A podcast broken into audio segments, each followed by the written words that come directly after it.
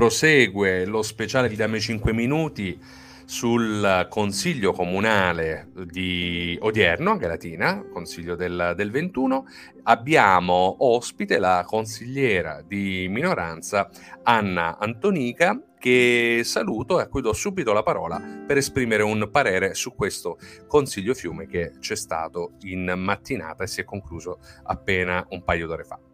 Buonasera, buonasera a tutte, buonasera a tutti, buonasera Antonio, grazie per l'invito che ho accettato nonostante un po' di stanchezza, insomma perché è stato un consiglio abbastanza sentito e anche abbastanza lungo.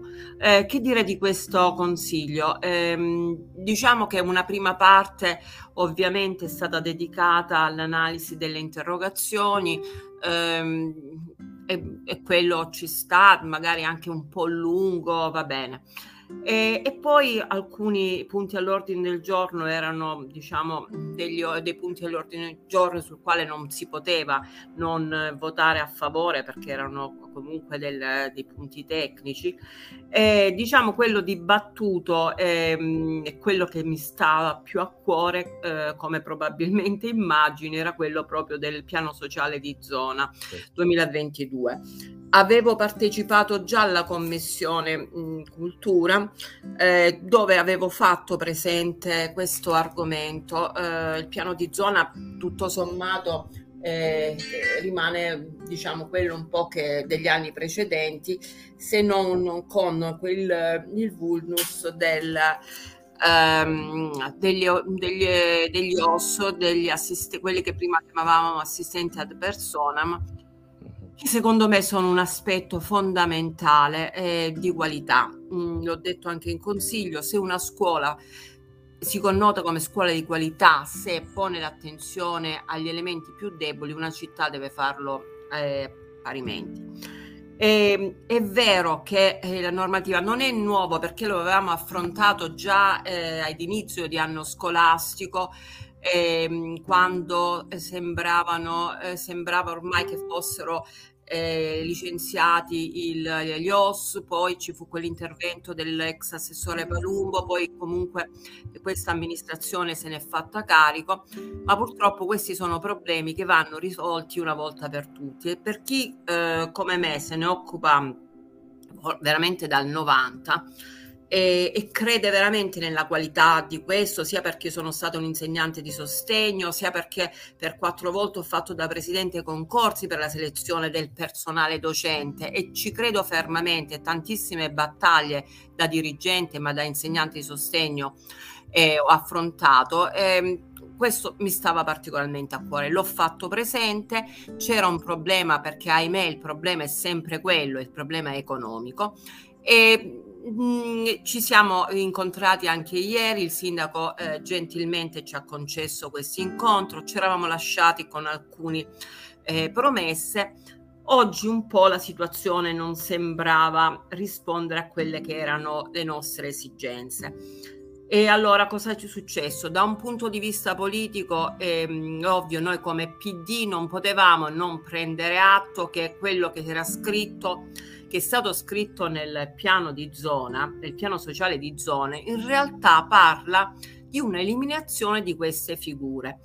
E non posso dire che questo non, sia, non si intravede in, nella normativa, perché purtroppo la verità è che nel 2019 si inizia a pensare che debbano essere i collaboratori scolastici a occuparsi dei bambini disabili, ma chi legifera non sta nella scuola e non conosce le reali condizioni. I collaboratori scolastici, Antonio, tu lo sai perfettamente, intanto sono in numero esiguo, insufficienti anche a garantire la sicurezza delle attività scolastiche, che ormai sono tantissime perché vanno dalle 8 fino alle 16.30, poi ci sono le attività aggiuntive, ci sono i PON, c'è tantissimo, poi certo. c'è la mensa allora, come si può pensare che l'esiguo numero di collaboratori scolastici che nascono per, per eh, le pulizie, per coadiuvare nelle attività i docenti, possano anche occuparsi dei bambini disabili. Non hanno il tempo, non hanno la preparazione sufficiente, cioè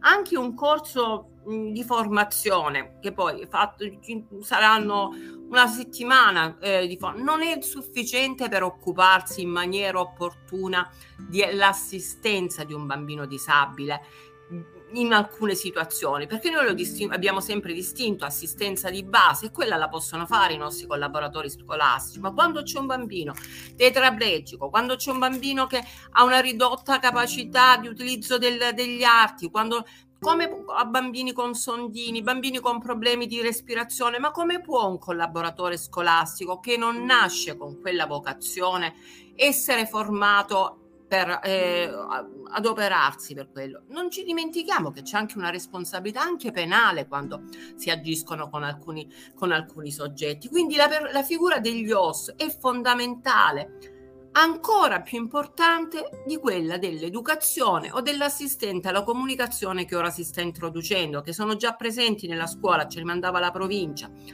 Ma quelli so, co- coadiuvano, quelli rendono diciamo qualità al servizio. L'assistente di persona sono indispensabili per la presenza a scuola di questi nostri bambini.